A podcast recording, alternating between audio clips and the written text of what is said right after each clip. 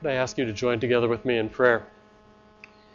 Gracious Heavenly Father, in our worship, we have committed ourselves to you. And Lord, we do come to this place with this earnest desire in our hearts to, to sense your presence, to be in your presence, and to be able to sing praise to your name, but to, Lord, know that you are near and that you are here.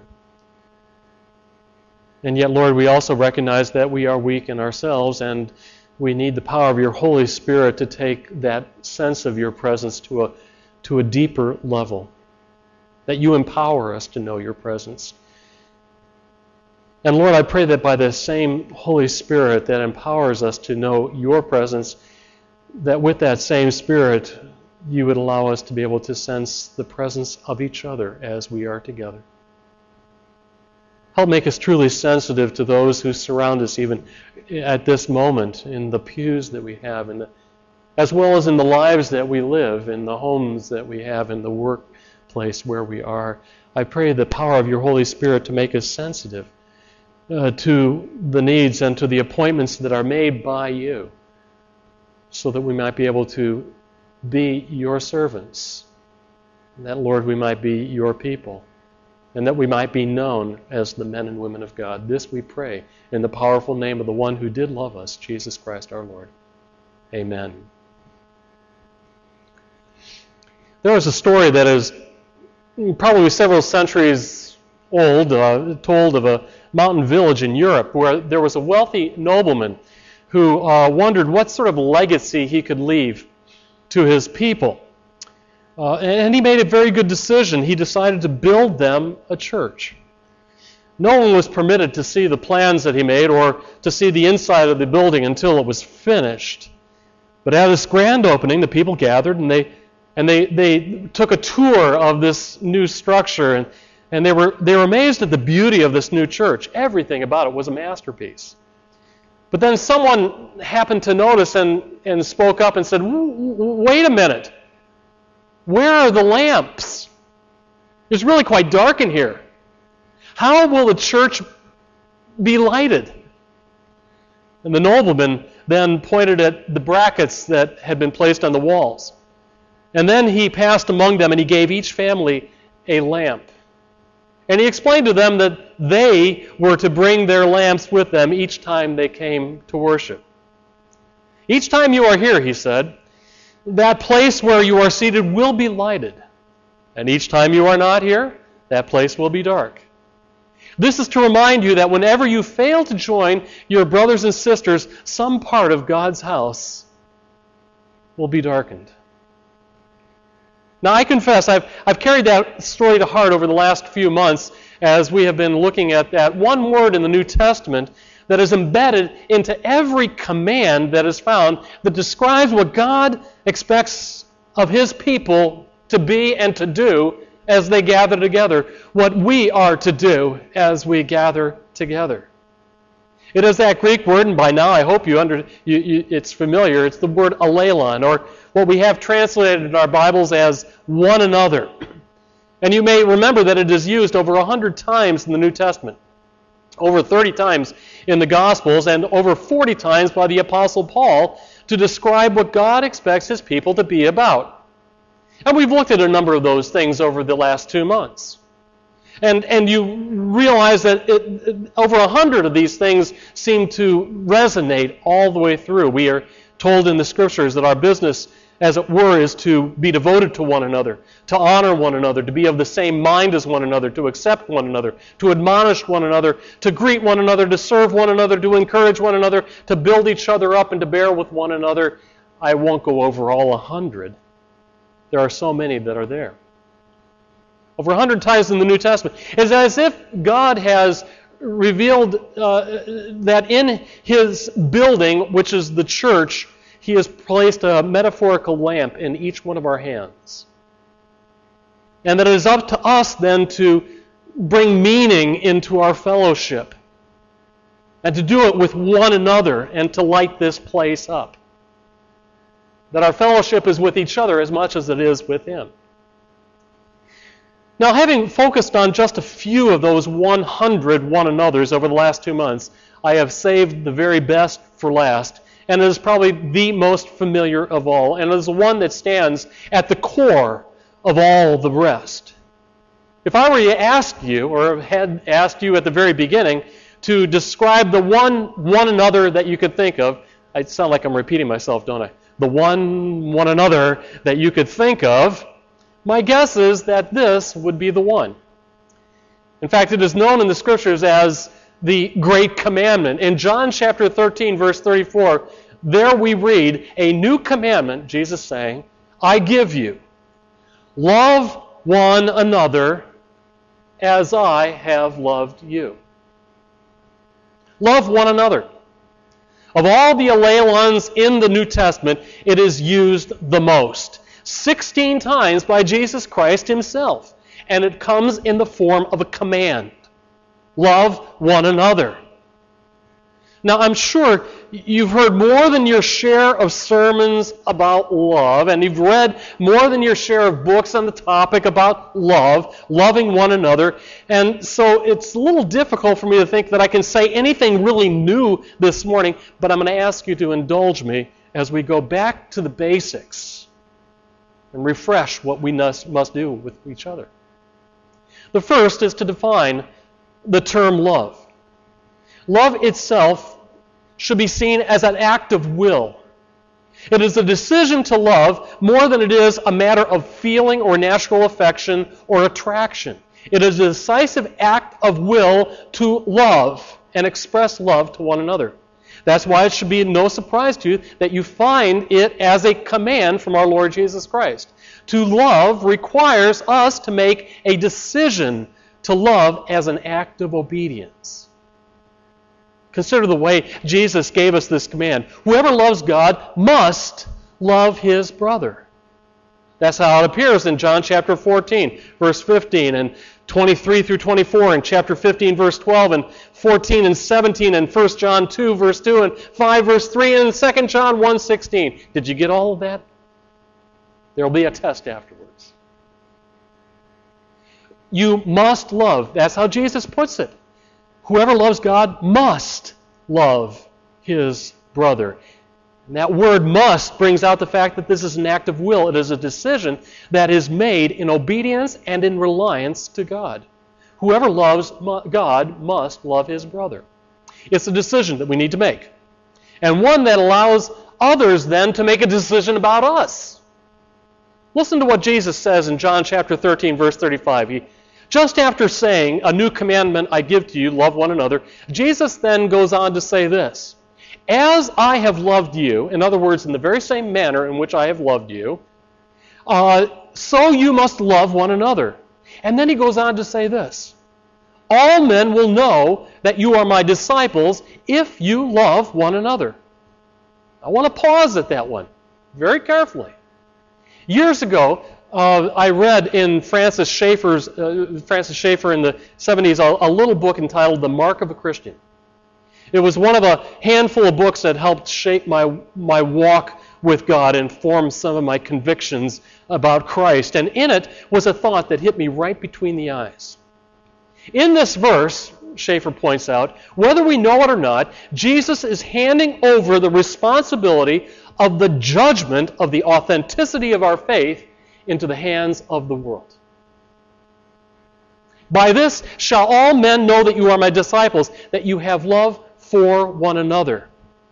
It is as if, with that, when we arrive at the judgment seat of Christ and present then our evidence of our commitment to Him, He would put up His hand and say, Whoa, whoa, whoa, whoa, whoa, whoa, before you speak, silence. And then He will turn to the world at large and then ask them for their testimony of you, of us. What say you? Did they love one another? What say you? Did, did he love his, his wife, his children? Did she love her church, her community? Did, did they love one another? Ebenezer Baptist, what is it about you that validates everything that you claim to believe? What will it be that tells everyone watching that we together are the people of Jesus Christ? According to Jesus, it's all a matter of decisively choosing to embrace Christ like love with one another. And that is the most compelling testimony that can ever be made. And it is one that has been made throughout history, and it is a legacy that we carry even today.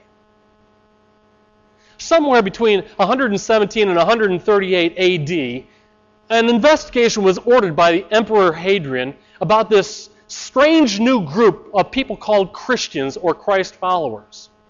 The investigator, a pagan named Aristides, wrote his report, and it read this The Christians know and trust their God. They placate those who oppress them, and they make enemies their friends.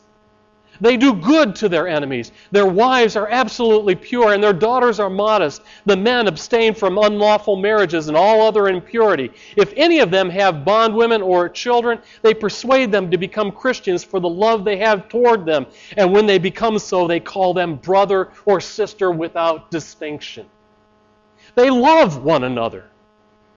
They rescue the uh, orphan from him who does violence. He who has gives ungrudgingly to him who has not.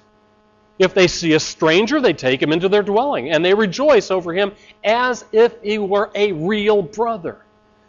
For they do not have food to spare, they fast two or three days that they might supply them with necessary food.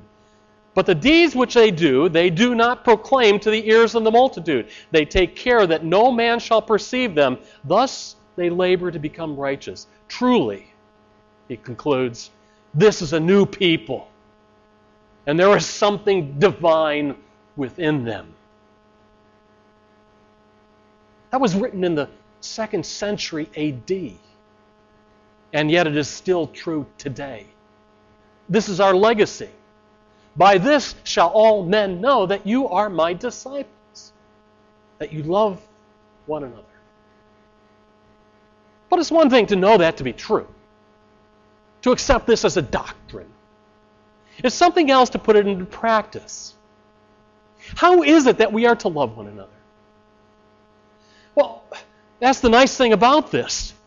There is nothing arcane or unusual or uniquely religious or systematically theological about this. The lessons of love that we are to pursue can be found in the most treasured relationships that God gives.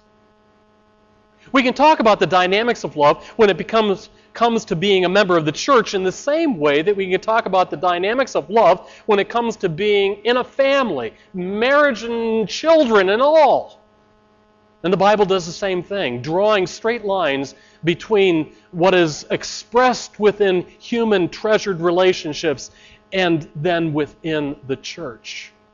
And leaves us with ample instruction on how it is to work in our lives at large. But believe me, it is work. It does not just happen. In fact, if you do not make it your work and you do not give it your decisive attention, it dies. Love dies. Do you have an idea of what it's like to see love wither and die? That's a very sobering question. And I don't ask it lightly. a number of years ago, I came across the book by Pat and Jill Williams entitled Rekindling, Re- Rekindled, Keeping the Glow Alive. Pat Williams was the general manager of the Chicago Bulls basketball team. When his wife Jill announced to him one dark day in December of 1982 that their marriage had died.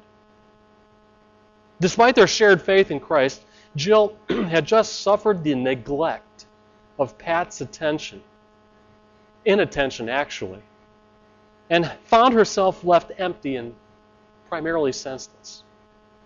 She told him that she simply didn't care anymore. It wasn't a matter of hate, but one of no emotion at all. No expression, no anger, nothing. She wasn't going to go anywhere. She didn't intend to file for divorce. She simply just didn't have anything more left inside. Can you imagine Pat's reaction to that revelation? As he wrote, he spoke of his desperation and of helplessness and how he needed to learn what it was to, to, to, to, to fall in love all over again. And to his credit, he became a man on a mission.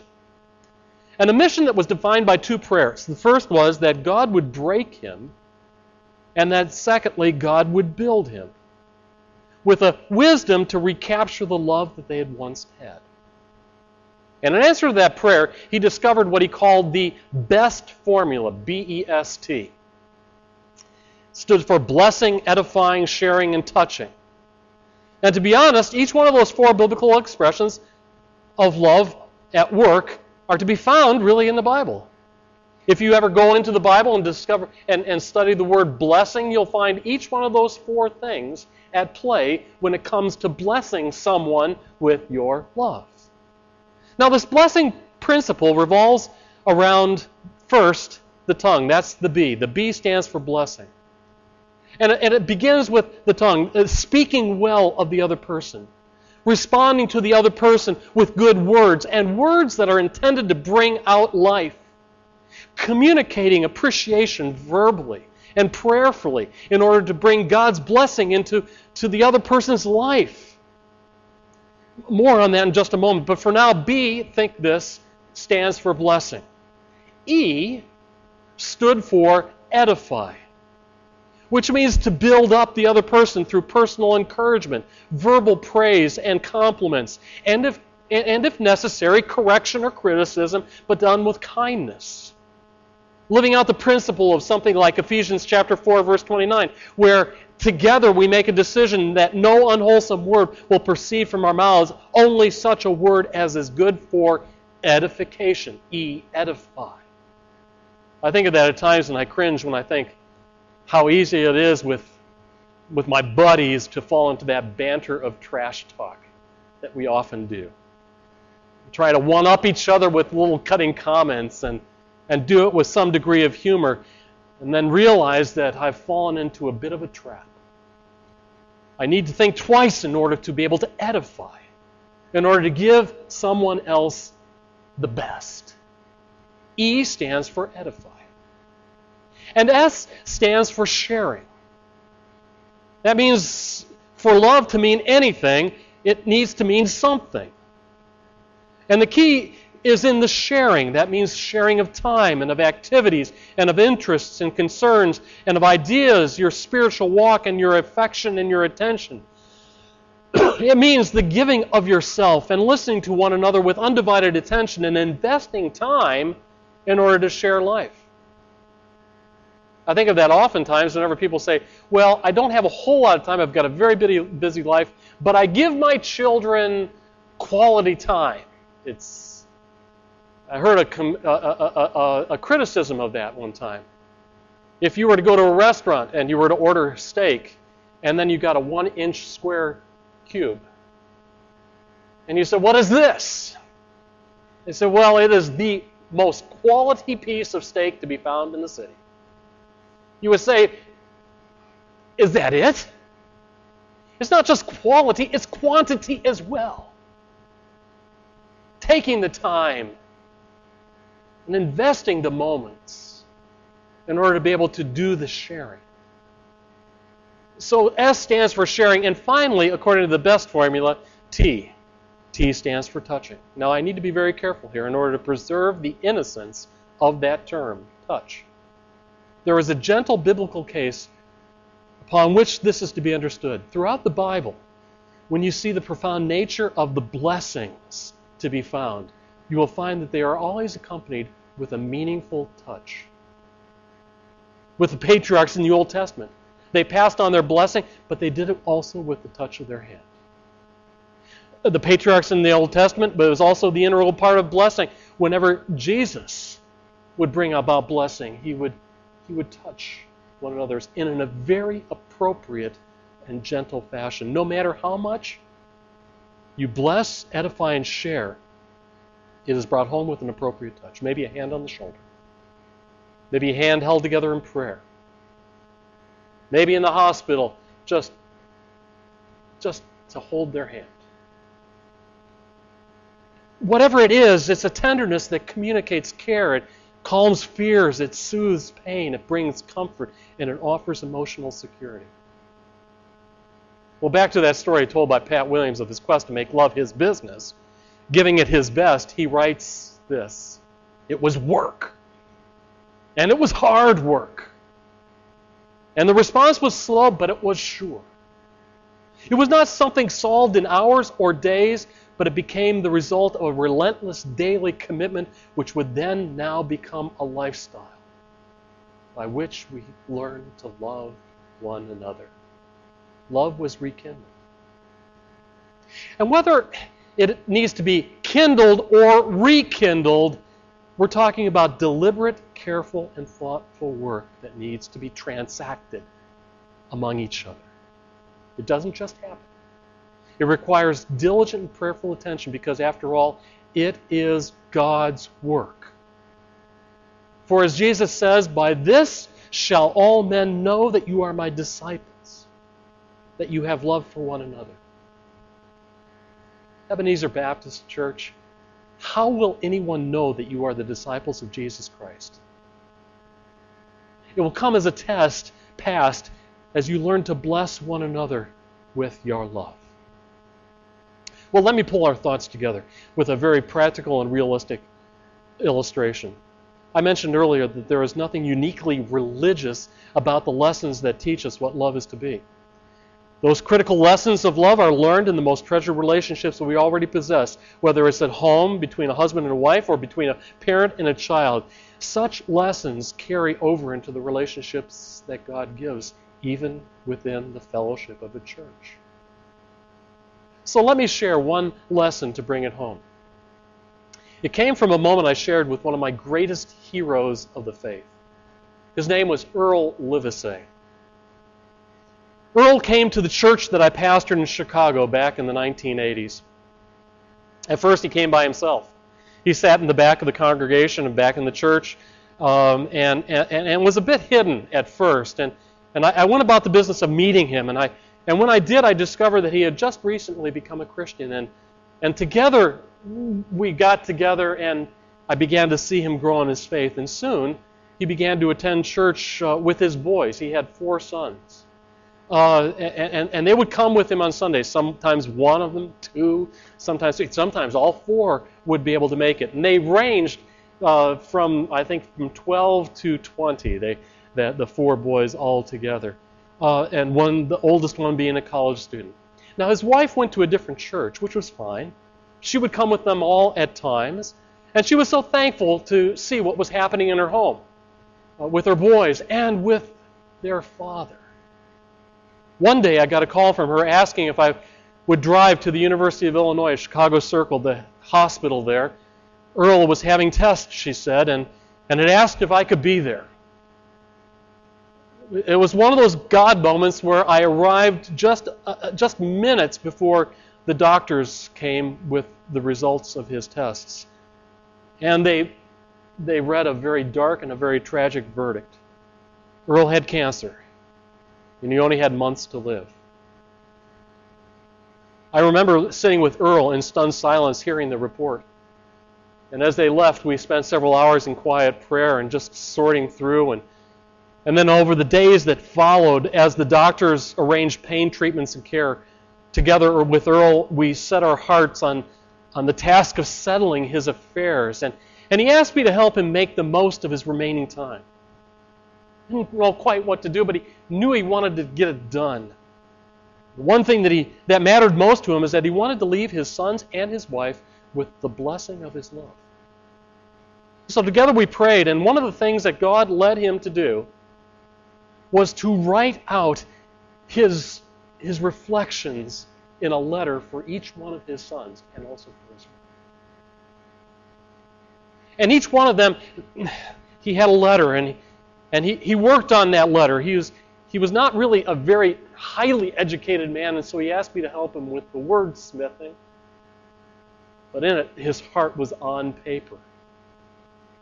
And he wrote, even as he weakened, he asked me to help him find the right words to express his heartfelt love, and then finally the time came.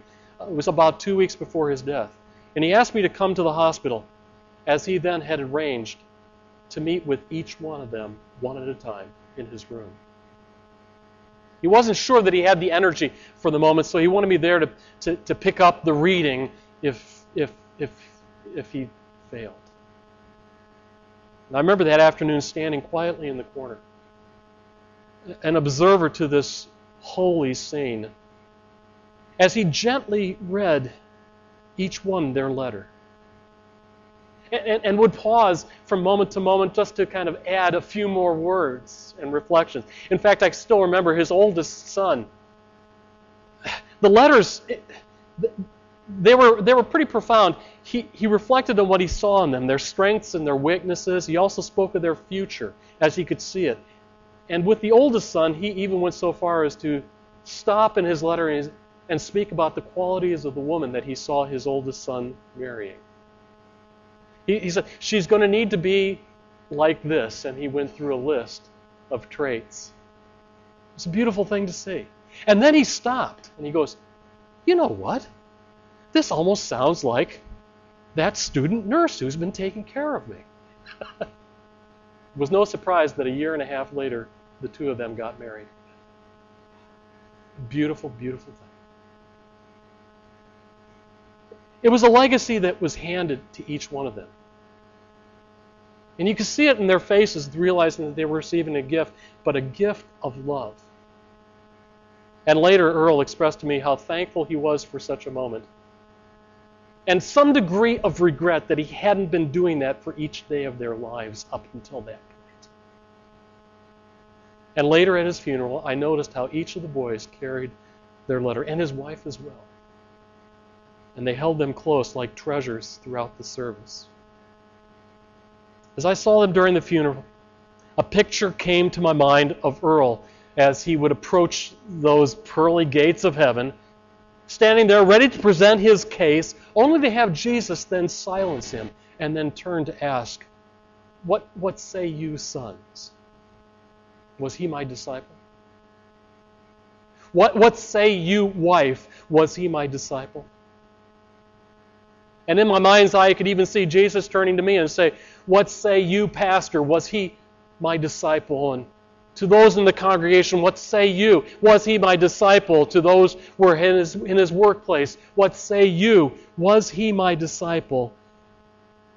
And there would be no doubt in my mind that each one would come up with a single answer yes, no question. Why? Because he had love one another. Ebenezer Baptist, take a moment right now. Just open your heart and think of someone close to you. It may be just within the confines of your house. Home, your, your wife, your husband, your kids. I would like to think that might be within the confines of your church and your fellowship, a brother or a sister in Christ. It may even be a pastor. This is a this is a matter of community, and I would like to think that it's more than just one person that would come to your mind. And then I would ask you, compose a blessing for that person. Some way for you to be able to express to them your love, because in that comes the love of God. And then share it with them. And pray it, for by that comes blessing upon them. And through that, by this shall all men know that you are his disciples. Would you pray with me? Gracious Heavenly Father, the words of Scripture are so rich and so real. And you have chosen not to leave us in any matter of doubt, but that from the very pages of Scripture to speak of your love to us. And most firmly and clear through Jesus Christ. And so, Lord, those words of Scripture that come to us that they, they bring life to our heart. And we hear those words, the Lord bless us and keep us. The Lord make his face shine upon you and be gracious unto you. The Lord lift up his countenance upon you and give you peace, even as he has lifted his countenance upon you and given his love. In the name of Jesus Christ, who is our Lord. Amen.